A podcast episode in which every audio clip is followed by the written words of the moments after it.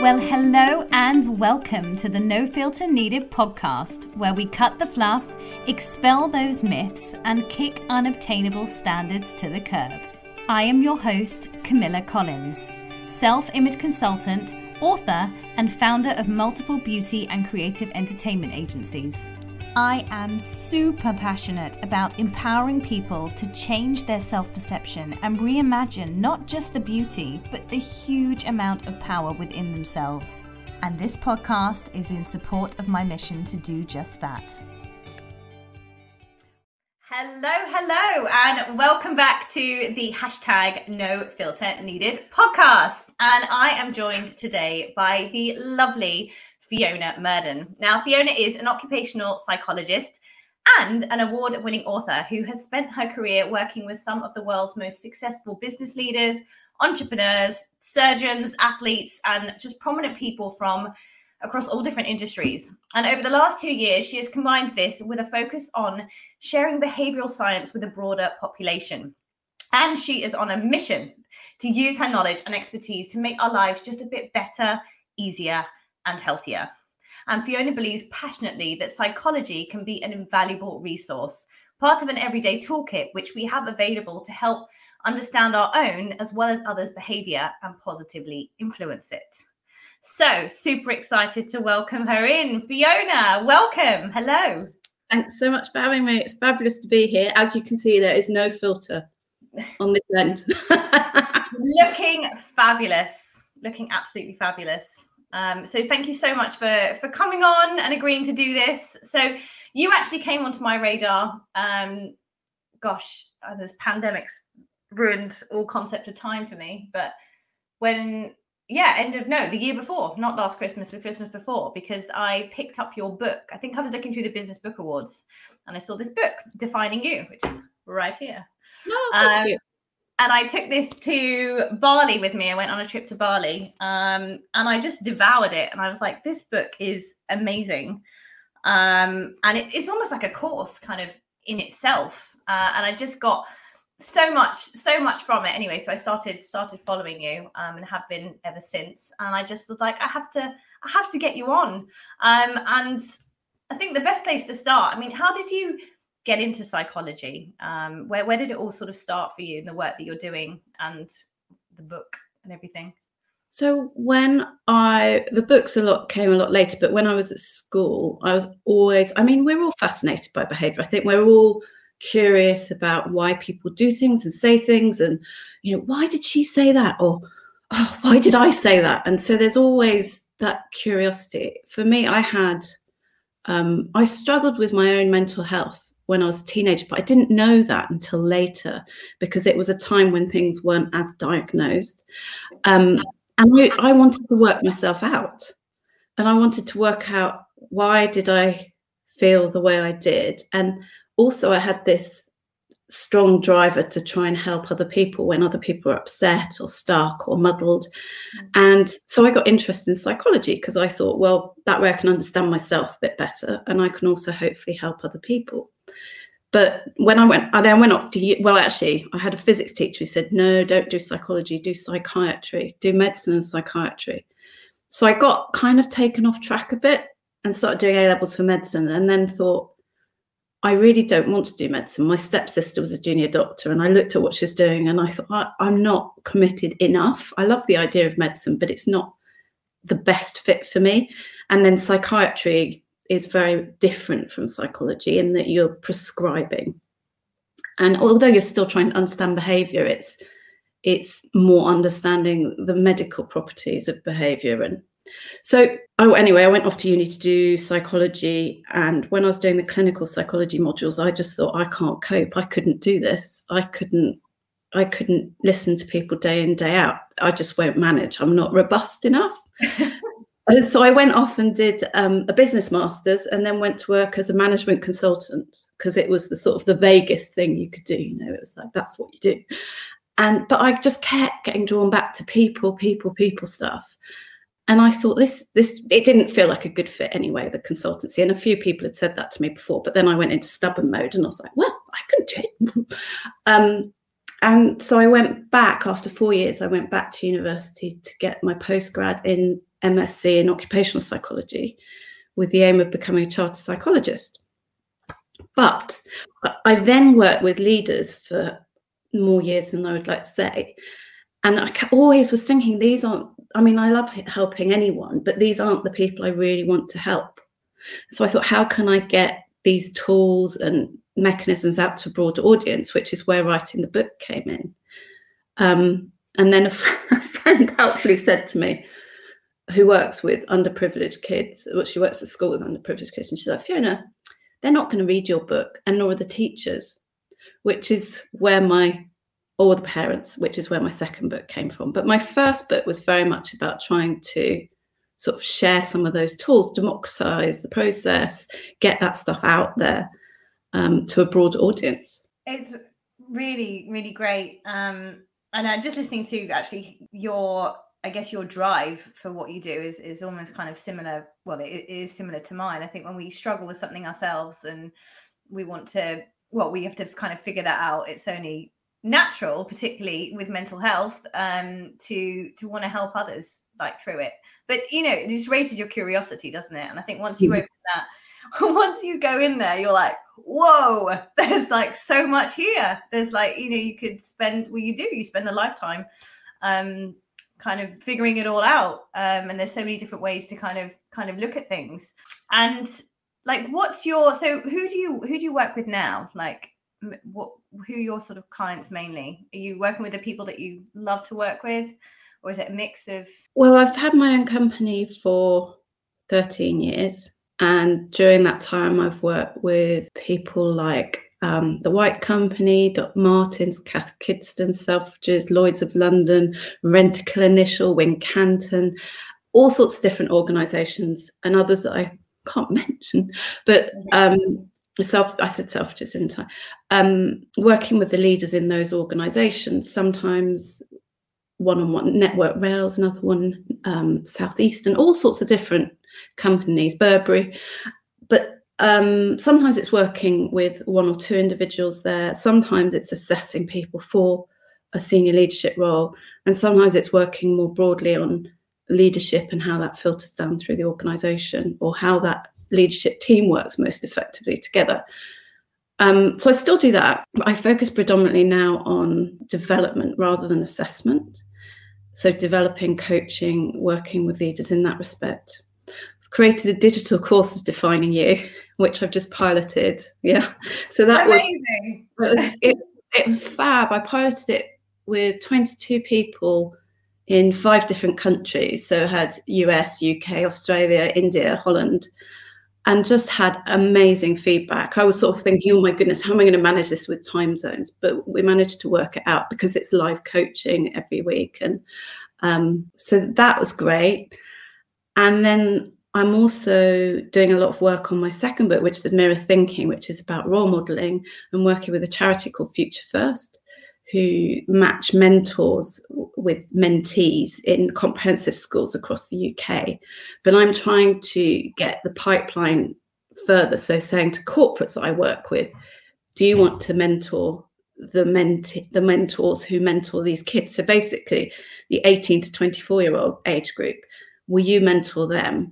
And then providing a lot of the tools for mirror thinking and defining you to the kids, to the young adults, to the teachers, um, and then there's also a leadership mirror thinking course, which I'm piloting with a, a, company who really nicely approached me and asked me if I would do it. And I was like, well, yeah, I was thinking of doing that anyway. So if you want to pay me to do it, that's great. I love that. It's, it's, so nice when things start slotting into place. And yeah. Yeah. Well, you're like, yeah, I was going to do that anyway, but I will take the money and, and your support and your accountability to get it done as well. Because sometimes we just need that that nudge, don't we? Um, Absolutely. A little bit of pressure to just get going, get going with stuff. Yeah. Um, oh, that's amazing. It sounds sounds amazing about the the charity and and also quite similar to the Girls Network. I don't know if you know the Girls Network, um, who match mentor and mentees. With, yes, yeah, so that that I've I've supported them with with my book. So a percentage of um, profits goes goes to them, and similar thing. But I love how you've you're using obviously your clients to kind of come in at the the top end and really have this nice progression and everybody helping everybody else because it feels really good doesn't it when we give back um it does and i also think it's about matching up natural systems because mm-hmm. in a natural community like thousands not even thousands of years ago hundreds of years ago that would have happened in a community anyway but now we're so sort of dispersed and we've got so many barriers in the way that it's not happening. So if we can recreate those systems in any way possible i think it's really helpful. But the girls network um, someone that i mentor is involved in the girls network and she keeps saying to me oh i must introduce you to them. And i, I do want to learn more about them because they sound fantastic and you know i think one of the things i'm keen to do is pull together lots of different organizations that are doing the same thing because it's not about organizations competing it's about how can we create more momentum and power behind this and i think pulling people together is one way of doing that. So i'd love to love to hear more about them but maybe we'd do that offline. Yeah oh absolutely definitely. Um yeah and that, that's right it's just you've got much bigger power when everybody pulls together rather than being divided and and separated and as you said sort of competing and we can achieve much better things. So yeah we'll, we'll totally have totally have a chat about that. I will hook you up. Um Oh, there's there's honestly so many like I just psychology is just fascinating for me, and there is so many areas that I could ask you on. Um, but I I noticed there was one thing. Uh, well, there's actually two posts you put recently on Instagram. Um, but you did say uh, in a recent post that social media has been described to be more addictive than cigarettes and alcohol. And so I just wanted to use that to to go into kind of your view on on social media um, and what it what it does to people you know how it affects people how people are using it perhaps maybe something um, that you've seen uh, sort of developing because you know it's really ramped up a gear um, lots of gears over the last few years and i just wonder what your you know opinion of it is so um, i had a really personally negative opinion of it mm. uh, but I wanted to know the science, which my husband always tells me goes, You can actually go with what you feel rather than trying to look at science all the time. But anyway, I wanted to know science because people were asking for my advice on it and advice for kids and teenagers. And so I looked more into what evidence do we have. Um, and it's difficult because it's moving so fast to do comparative studies, which is normally how these sorts of things work to find the real, really strong evidence.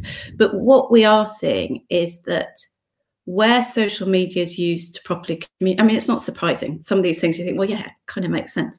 Where social media is used to properly connect and communicate, it's actually positive. Mm. So for teenagers in lockdown, for example, if um, they're FaceTiming or if they're sending proper messages to each other and communicating, or outside a lockdown, if it's used to arrange to meet up, that's great. If it's used in a small dose, in other ways, that's fine too. But as soon as it goes over a certain limit, so over, I think I can't remember the limits they're saying, but it's like half an hour to an hour. There's two impacts. One, it takes you away from good things. So if you're on social media, you're not exercising, you're not outside with your head up, breathing in fresh air, you're not face to face connecting with someone you're not um, learning well you might be learning but not in the way that you know you were learning by doing and observing and really experiencing the world. We're not sleeping. Um, so there's all these things that it's taking away from. So that's one impact. Then then the other impact is scrolling. And if you think about it what you're seeing is lots of itty bitty pieces of information. We're not seeing a whole picture. And so we're not actually feeding the emotional systems of our brain, which need constant nurturing. It's like this constant learning you're talked about with psychology, you're constantly learning, but actually, as humans, we're constantly needing to learn about who we are, how we fit in the world around us, what that means.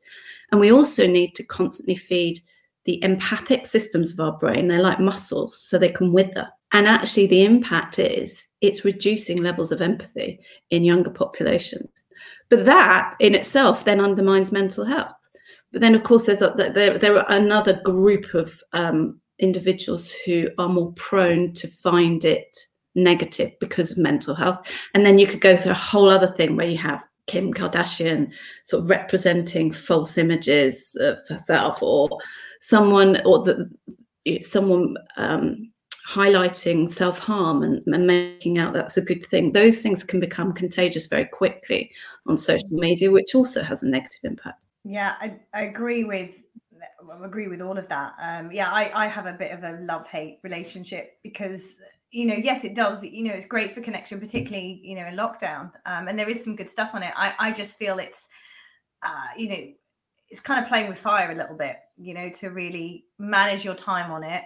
Um, and I'm really interested to yeah to know like the the science kind of behind it, and it's really interesting you saying about the little bits of information that we're getting um, and not kind of well and that's it we're not getting the full picture and, and also that's what we're looking at with other people's lives um, you know we're, we're kind of jumping to conclusions or filling in the gaps incorrectly most of the time uh, with you know body image fitness transformations things like that um, and you know i talk in my book about it being you know marketers playground as well on sort of the mm. subliminal messages kind of coming in. I just i just think it's really dangerous. Um, and but it's here to stay isn't it? It's not it's not going anywhere. Um so it's it's another another thing to manage in our lives uh, another management and I, I don't think it's fair to put the onus on the user and i hate that word user because that in itself sounds like a an addictive thing, doesn't yeah. it? The user. But I don't think it's fair to put the onus on us. I think there needs to be regulation. And I don't mean regulation mm. like Big Brother regulation.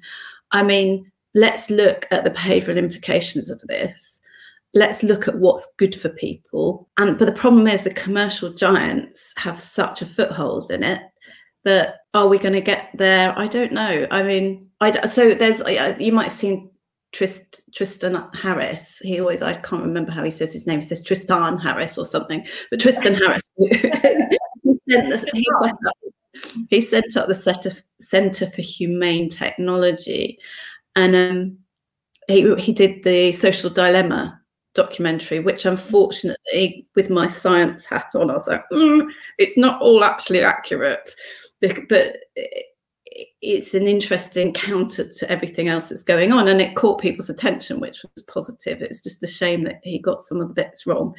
What um, bits were wrong? Uh, things around psychometrics, um, uh, some of the stuff uh, some of the stuff was cut in a strange way. There was also which changed the messaging. There was also the impression that these people have created something knowingly. They haven't. It's mm. you know my husband's a, a digital he's a partner at McKinsey in digital, and, and I know all the ins and outs of this stuff. And it kind of becomes a beast unto itself. No one sat there cleverly going, Oh, how can we create something that's going to do this? And then it's been taken advantage of because suddenly you're drawing all the data.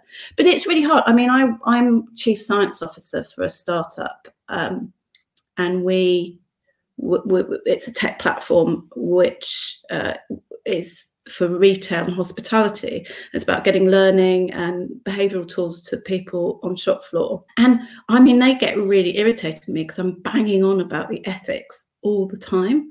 But I'm like, we, it, you don't know how it can exponentially get out of your control very quickly. And so you have to put those guardrails in quite early on. Um, but doing that when you're up against the commercials really hard. Yeah. Well, there's you know it's caring about more importance on the bottom line isn't it really? Mm-hmm. um, and also all the people to go through as well. It's like a big machine to kind of move or change their ways i, I would have thought. Um, so yeah it can be can be tricky. Do you feel that you know people are kind of coming around a bit more to you know not not ignoring things and being a bit more mindful i guess um, like corporations and things in in how they're messaging and and their tactics, I guess, as well. I think the hard thing with corporations is they're not in a, as a body. They don't have that accountability or desire to understand and ethically connect with an individual. Sorry, that all sounds rather pompous, but it's it's not like if you take one individual, it's a bit like this is a bit extreme, but if you look at what Hitler did, he created momentum behind something which meant that no individual felt they were accountable for the horrible things they were doing and and i feel like with companies because they sort of get this momentum up no individual is sort of saying it's my responsibility. I don't want people to feel like this.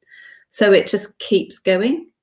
And so we do really need people to stand up against it to be able to change it. And it's not fair for people who are sitting at the other end of social media to be responsible for that because it's our way of living at the moment. It's our way of connecting. And if you cut yourself off, you're cutting yourself off from your social network because that is the way other people are using it. So, right. And I find that really interesting thought as well about responsibility and people not taking or it's like the the blame thing or, or just it's someone else's duty it's someone else's responsibility not pointing specifically but i think taking responsibility for yourself um, is and your actions and things like that it's actually a really like empowering thing to do because it means you kind of you know you have con- you have more control over your life over kind of situations because you can deal with them. Whereas if you're so used to not taking responsibility or, or thinking it's someone else's problem or duty,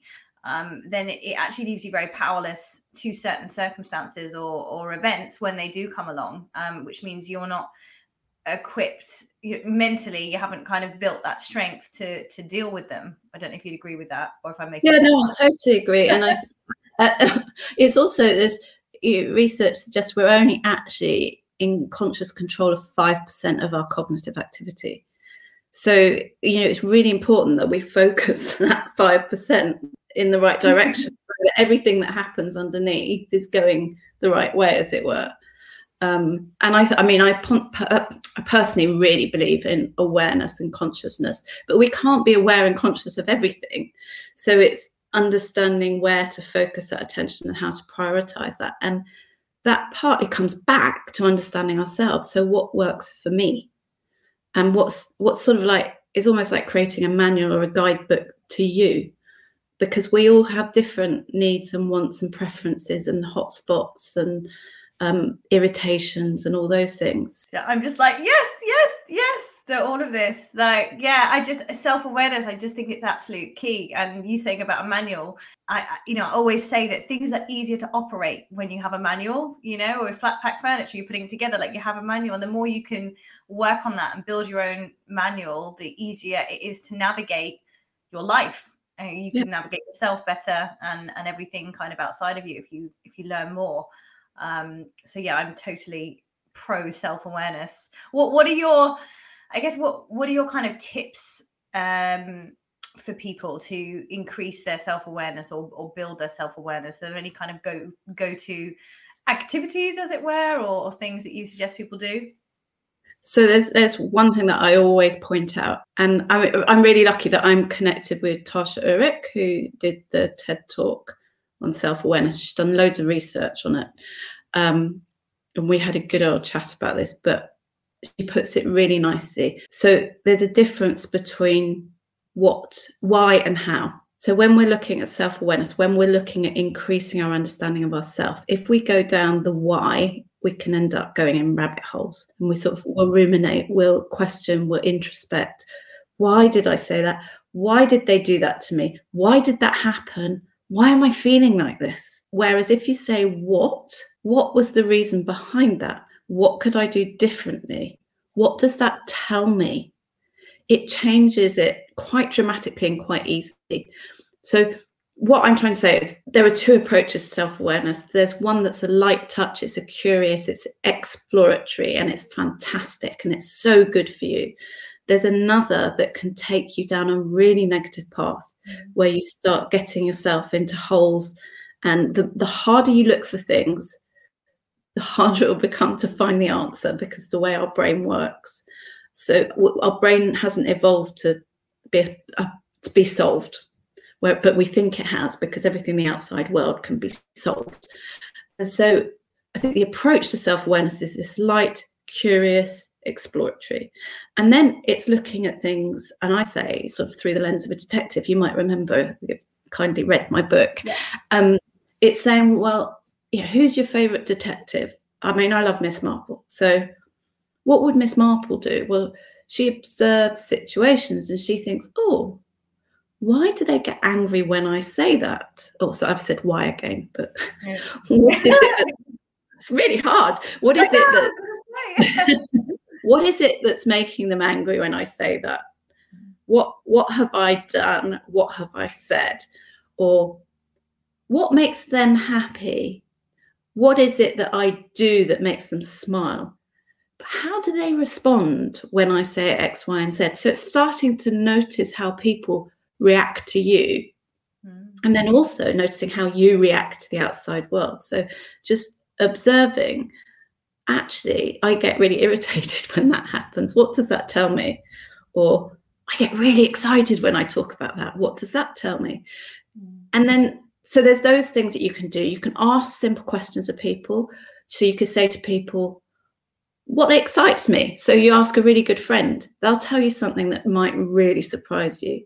When do I get animated? When do I look really pissed off? What gets under my skin? So ask them, but do it again, do it in a fun and a light way. So that's that's I mean, there's lots of different ways. There's all sorts of different ways, like exploring your storyline, your personal narrative. There's, I mean, it's it's fun. It's actually they're never ending, but in a really positive and fun way, trying to understand and raise your self awareness.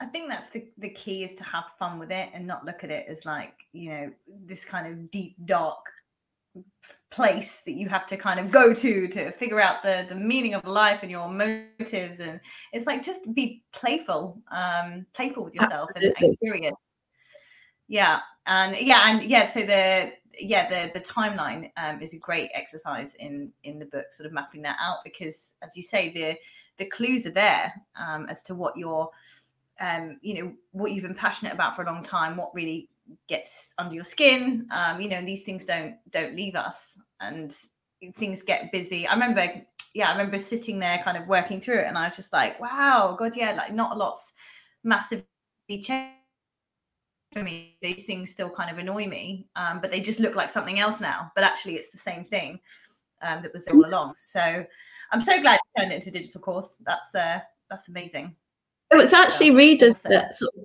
that's got me thinking about it. Um, and then I've got the second editions coming out in May. And so it kind of made sense to do it around that. But it was other people asking me. And then with the pilot, it was really weird because someone said to me the other day, How did you find people to do the pilot? And I was like, uh, I just started to say I was doing it, and people started saying, Can I be on it? And I had such a wide range of people. I had um, a friend who's a doctor and a neuroscientist from New York. I had a stay at home mum who lives locally.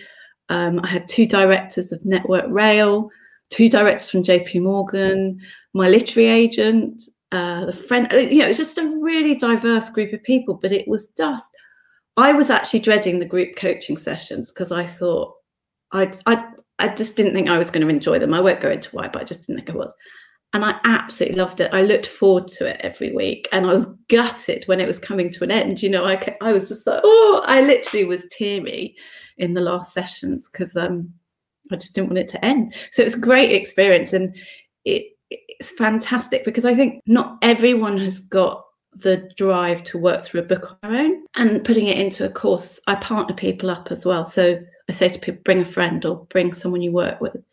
And and then part of it is guided how you work with your partner. It just brings it to life more and it makes it makes more sense of it i think if you're not doing it on your own. Absolutely. And i think not only have you kind of got the accountability like there you're not it's not so scary i guess you know doing it on your own. And normally um you know i could i guess with my i've, I've seen many a therapists in my time and you know i've seen lots of people i'm i'm quite aware with this stuff so i can I can do it. But for someone to just pick up this book who who probably really really needs it, um, it's a, it will be a, a very um, overwhelming and maybe confusing and scary place to kind of do on their own. So I think even having someone with you, and I think it's really important anyway to just to kind of ch- uh, for perspective and to sound out ideas and sound out our thoughts as well um that that's part that's a massive part of it i think actually if you don't have that then then you're missing kind of the whole point of it, particularly when you're saying about being a detective. It just unlocks things. And I think, you know, when we say things out loud, they make more sense. It's as simple as that. When they're in our heads, it's harder to make sense of them. I mean, there was there was one set of uh, people who were on it, uh, one of the ladies was 59. She'd just come through breast cancer. And she said she didn't really think that she needed to be self-aware. She didn't realize the, the sort of the passion and power it would give her by being more self-aware. And she now feels totally empowered and like she's she can change and there's a road ahead. And I was like, wow, that's I mean, what more could you ask? That's that's what it's about. It's Absolutely. giving everyone, everyone the keys to themselves, as it were. Yeah, it, uh, empowerment. I think that just is the is the word. And again, it's kind of a word that's got flung around a lot, like a lot of mm. things that go on trend on social media and get hashtag life out of. Um, but but yeah, it's it's just in and it, you know it's confidence in it's self confidence building, isn't it? And absolutely and building. And and so actually, I was going to ask you. So self confidence and self esteem. Um, mm. what's the difference between the two? So, self confidence, from a technical perspective, self confidence is about achieving a goal, um, and self esteem is about the internal dialogue we have. Right. So, I might say, and you can be different, have different levels of self confidence with different things. So, I I love snowboarding. So, you put me at the top of any slope, and I will love to go down it. You know, put some rocks in there. Great, bit of a challenge. Love it. if you if you put me I don't know. I'm trying to think something that I don't like so much. Um, if you put, if you were to put me uh, in in an English class, so English was my worst subject, and you'd ask me to discuss the literary meaning of something, then I wouldn't have as much confidence because with that goal in mind, I'm not as good. And self confidence you can improve by literally throwing yourself into things. So you don't know if you can dive off the 10 meter board unless you try to dive off the 10 meter board. And then once you've done it, you have more belief that you can do it again. But self esteem is this whole thing around self compassion, um, self care. It's what the way we talk to ourselves. And I, for example, am pretty self confident so I will throw myself at things. Um, but my self esteem is awful. So I put myself in this really strange position where I'll put myself out there and I do things. But then if I get any sort of like feedback that it's not quite how I want it to be, I'm crushed because I'm like my self esteem, my internal voice will start going whizzing away like 100 miles an hour. Um, and it's something I need to work on because it's not healthy.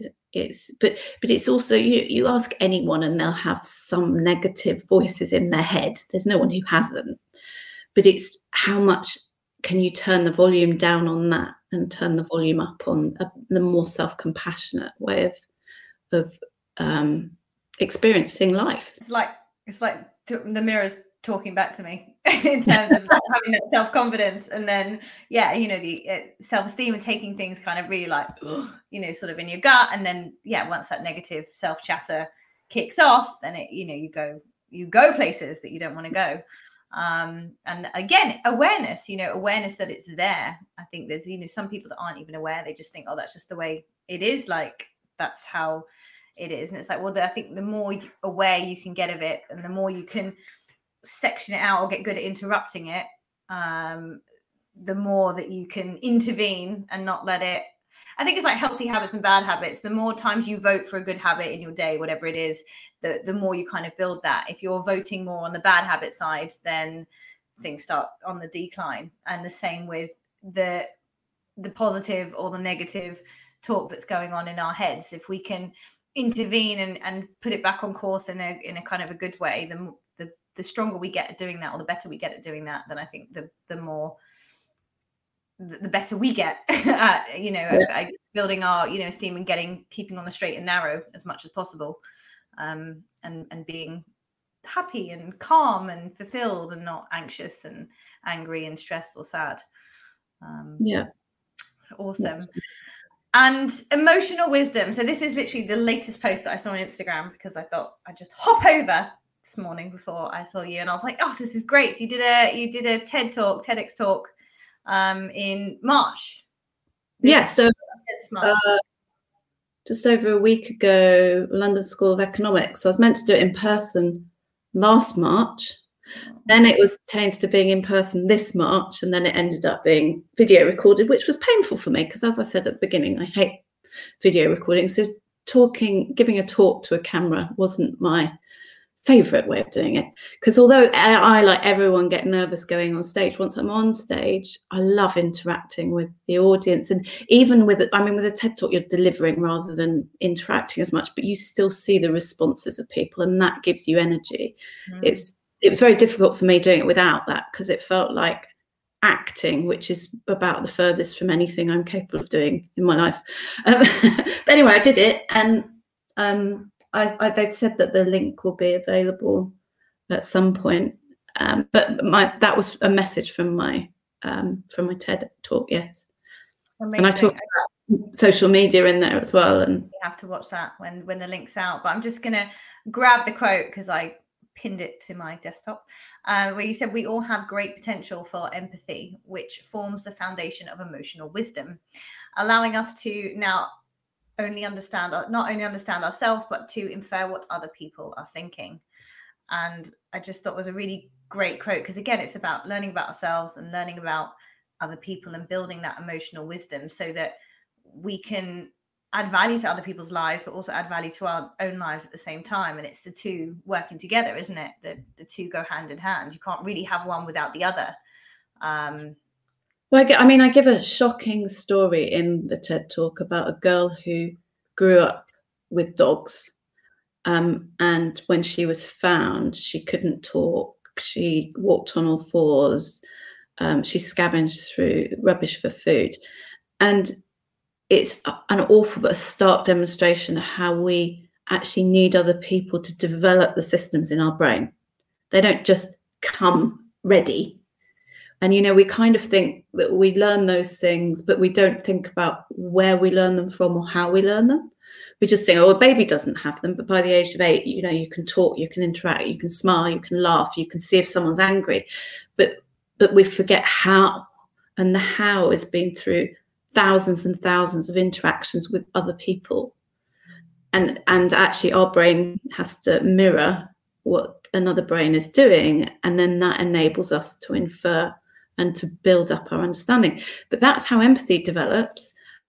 Um, and that's why empathy can be diminished, as it were, through things like social media, because we're taking time away from those interactions, those that are essential really for feeding who we are as humans. Absolutely. And uh, you just you got me thinking. I mean, that really stresses, doesn't it, how important it is to be aware of the people that you're spending time with the, the most time with if that's you know if we are kind of mirroring because that goes on okay obviously a lot in sort of childhood and early on but even now you know we're constantly adapting because we want to fit in don't we? We want to be part Absolutely. of the, the pack and be and feel connected. So if we're around you know people that aren't hugely supportive of us or the you know maybe the right people for us that can be hugely damaging it can be, and it's it's incredible actually because we kind of think of teenagers as being more susceptible to it, and um, they are more hyper vigilant of their peers in terms of their social brain is developing quite dramatically at that time.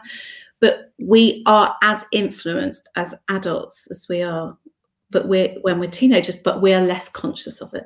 So actually, it makes it more critical to become conscious of it because otherwise we're being pushed and pulled in ways that we're not even aware of like like to your point like what you're saying.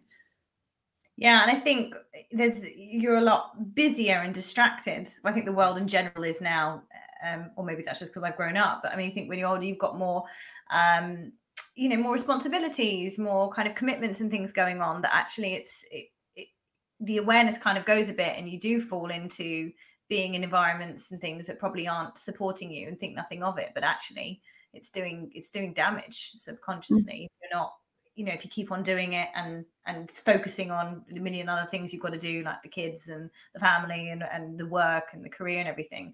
Um, so i think that's a really great point of taking more notice of it um, and tuning in a bit more and not being so distracted Mm-hmm. And it's really important to to have relationships that nurture who you are, and that doesn't mean cutting off people. You know, we've got family members who might not be as positive, or um, things like that. But it doesn't mean cutting those people off, but it's being really aware before you see those people and making a decision not to let it impact you.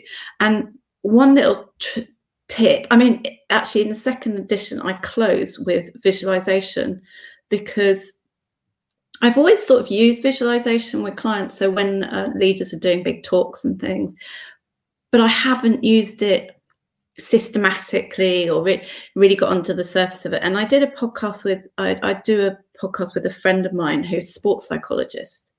And we got into visualization. And I was like, wow, you know, this could be, it's, it's so powerful if you deliberately create a visualization script in the way that athletes do. Mm-hmm. And it's it's a really powerful way because you say, oh well, you know, I, will decide before I see my. I know we it's all alien to us at the moment because we're not seeing other people, but I decide before I see Auntie Joan. I know she's going to attack me. I'm not going to let it impact me. And then you see Auntie Joan, and it does make you feel like you're really little and belittled, and it does impact you. But with visualization, it takes us into a calm state, like hypnosis, if we practice seeing Auntie Joan beforehand and it not impacting us, then it allows our subconscious to take uh, take that route when we're in that situation, rather than taking the routes always taken, which is Auntie Joan makes me feel belittled or horrible or whatever. So visualization is a really helpful tool in that when you've got those situations. So firstly, choose the people you surround yourself with, and secondly, where you can't, use visualization ahead of time to protect yourself.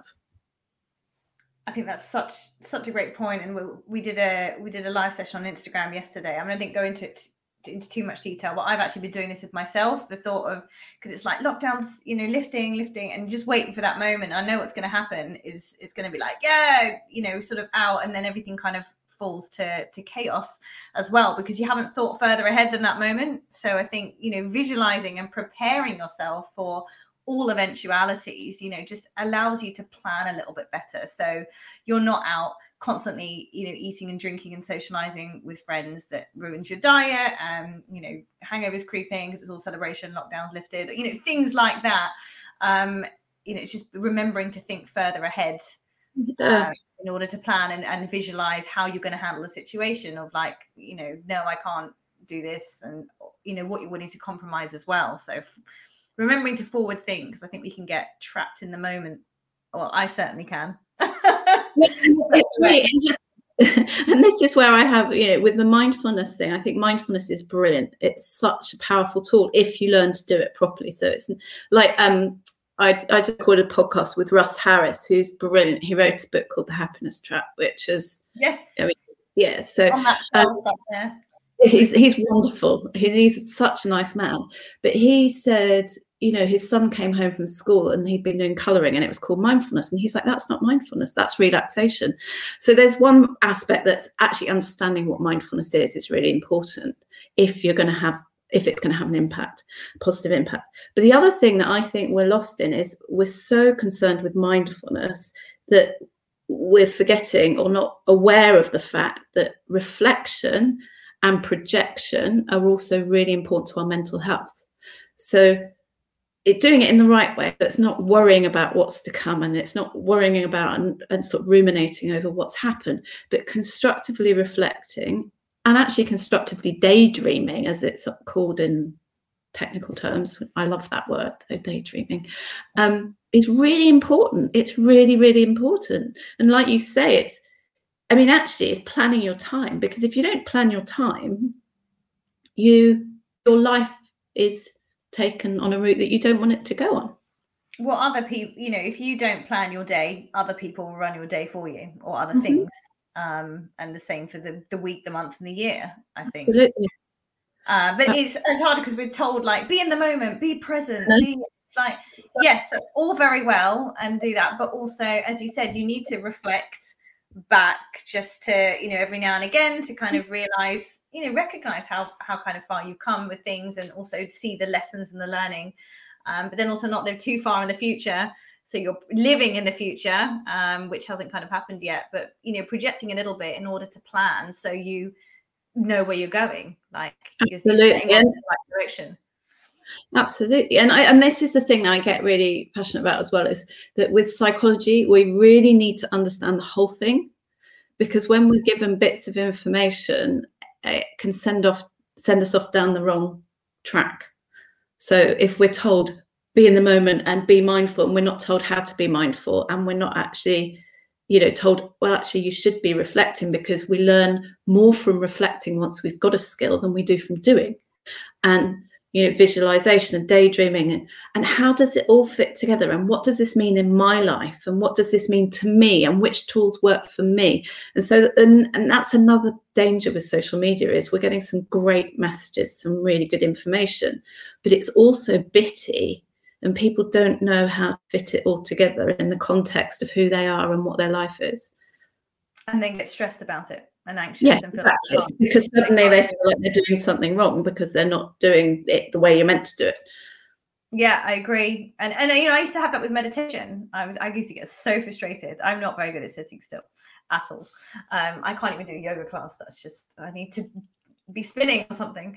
Um, but but yeah, you know, just there's other ways of of doing things, but sometimes it's sort of laid out. You know, even self care in itself. Um, people say, "Why have you got a problem with this word?" I don't have a problem with the word. I just it's been thrown about so much, um, and you know the what it's the associations. But again, it depends on what you're what you're viewing, and we're viewing so much on so much different stuff on social media. I think everybody's got their own take on on everything, and I think we assign our own meanings to everything anyway, don't we? Even mm-hmm. you know mm-hmm. words, something you might view as positive, I might view as negative, or, or something like that.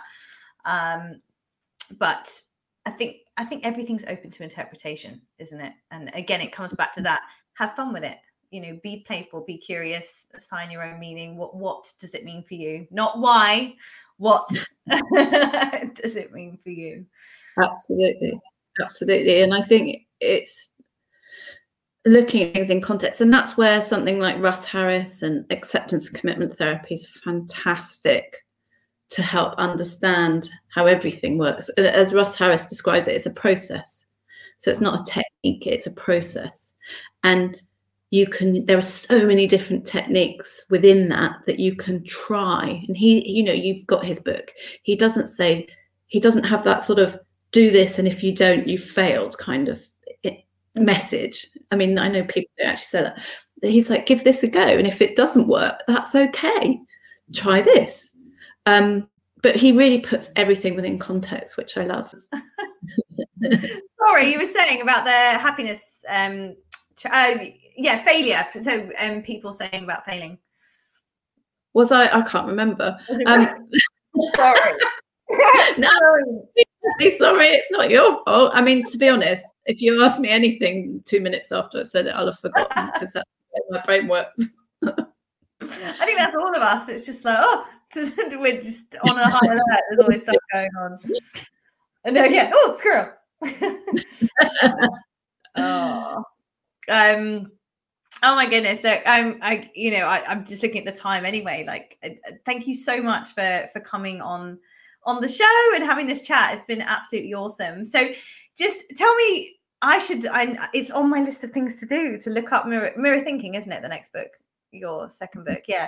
Um but while i have you here tell me about the book what's in it before i go and purchase it straight after this call. Thank you. So mirror thinking how role models make us human. It's it's bringing the neuroscience to people in a way that you know my mum said oh, i'm not going to understand it. And she read it she said I, could, I could understand it. It made sense. I was like well good because that's what it's meant to do. But it's basically taking us through the journey from birth to where we are now, but in understanding the impact that other people have had on forming who we are and just looking at that. And then how the mirror system in the brain works, which is around eh, all sorts of things observational learning. So, how we learn by watching and interacting, empathy, imagination, daydreaming, storytelling, how all those things work. And then at the end, it's how good role models impact us, how bad role models impact, and how we can use role models to positively change the world. I love it. It's right up my street. Um, brilliant. And the role model thing as well, and that really links back nicely to what you're doing at the moment with um with the the mentor. You've got you've got mentee, mentor, and another mentor because a mentor's a mentee, Yeah. isn't it? So I mean, it's a great Russian because doll situation. yes, that's a great. I like that. It's a great analogy. And, and, and Future First, the CEO, I, the first call I had with her, she said, um, "I've just finished reading Mirror Thinking." I was like, "Oh, oh, great, thank you." And she's like, "Can we put it on our website?" And and I was like, "Yeah, totally." Um, and so what I want to do is that's the that's the how, the what. That's the what and I want to look at the how. So, what do we actually do with this? And so, we're going to use it um, with Future First to sharpen some of their processes. So, say, well, what's all the research telling us? Not just neuroscience, but social psychology, anthropological research. What's it telling us? How does mentoring work most effectively? And how can we put that into the relationships um, and train the mentors and the mentees to enable that that relationship to be the best vehicle for people to fulfill their potential. I love it. Yeah, important and growing on that. Just yeah, because it shouldn't just be a given. Like you know, you just you teach what you know to that, but you know, there's Well, actually, I mean, there's yeah. I mean, the problem is actually some in some places where mentoring's been put in place as a, a really positive strategy um, in terms of intent, it actually creates problems um, because it's not done properly. The relationship's not built effectively. The, the mentors are not supported, um, and it's not understood. In some areas, for example, crime rates go up once these mentoring schemes are put in place because they're not properly. It's a long. It's it's in the book. It's a long story, but basically, there's a right way and a wrong way of doing it. And whilst it seems like a natural process, it is. But we have to remove some of the obstacles that take, are in the modern world to make it work. And I think and the foundations are just so important in, in any relationship, aren't they? Whether it's you know mentor mentee, a personal relationship, a work relationship. If the if the foundation or the, if the foundations for anything aren't correct, then the whole thing's you know going to fall apart. Um, it's not built. Absolutely. And you can't build absolutely. on top of it either. You can't No. get past a certain point. Yeah. And I love that because there's a, there's an image in the videos I've done for di- the, the digital course. There's actually one image where I have someone building the foundations to a house and say exactly what you've just said. Oh, really? Yeah, I- I've got quite a visual mind, which I'm sure you do oh, as well, in terms of yeah, and that's how you how you come up with these things. So that's, that's good. Great. Oh, I know loving the Russian dolls. That one's going to get used, Yeah. and I will attribute it to you. Ah, fantastic. Well, thank you so much. So, um, we've got Defining You book and we've got Mirror Thinking, which I will be purchasing. Um, and you've also got your podcast as well, dot to dot. yeah, podcast dot to dot podcast. The mirror uh, defining you second edition coming out in um, May. There's a I've writ- rewritten twenty two thousand words of it, so I'll send you an updated version of that. And I actually talk about how to deal with social media in it, um, and how to take your own personal approach to using social media most effectively, and, and what that looks like. That's one of the things in the in the second edition. So. Amazing. And I think really, really important update as well. and it's not about it's not about not using social media but it's about using it in the way that works best for you and to do that you kind of have to put a little bit of effort into just reflecting and working out what that means awesome. but So that's in May. That's how i think they said 27th of may but my first publisher tends to change their mind quite a lot um just. All people. sorry That's just people. That's well, I don't know. Bloomsbury, my second publisher, have been absolutely amazing. Um, not say, Holly, you're brilliant on Yeah. Facebook. yeah, that's- wait, we're not recording this, are we? oh, brilliant. Um, great. And then yeah, if people want to want to find you um and just go and check out like plug away your social media handles and website and whatever, please. so yeah, so they're all just me. So Twitter's Fiona Murden, Instagram Fiona underscore Murden, LinkedIn Fiona Murden, um, and my website. Is, yeah, I think it is. I don't. I, and then Facebook and um, my website is www.fionamurden.com. So it's all very simple. It's just my name. Streamlined. Like Yeah. it. Consistency Another great. It's quite useful having a name that not many people have because it means I can kind of grab those handles. Love it. Amazing. Thank It's you. so nice so Talk much. to you. Thank you so much. So great to meet you finally. You. Take care, Fiona. Take care.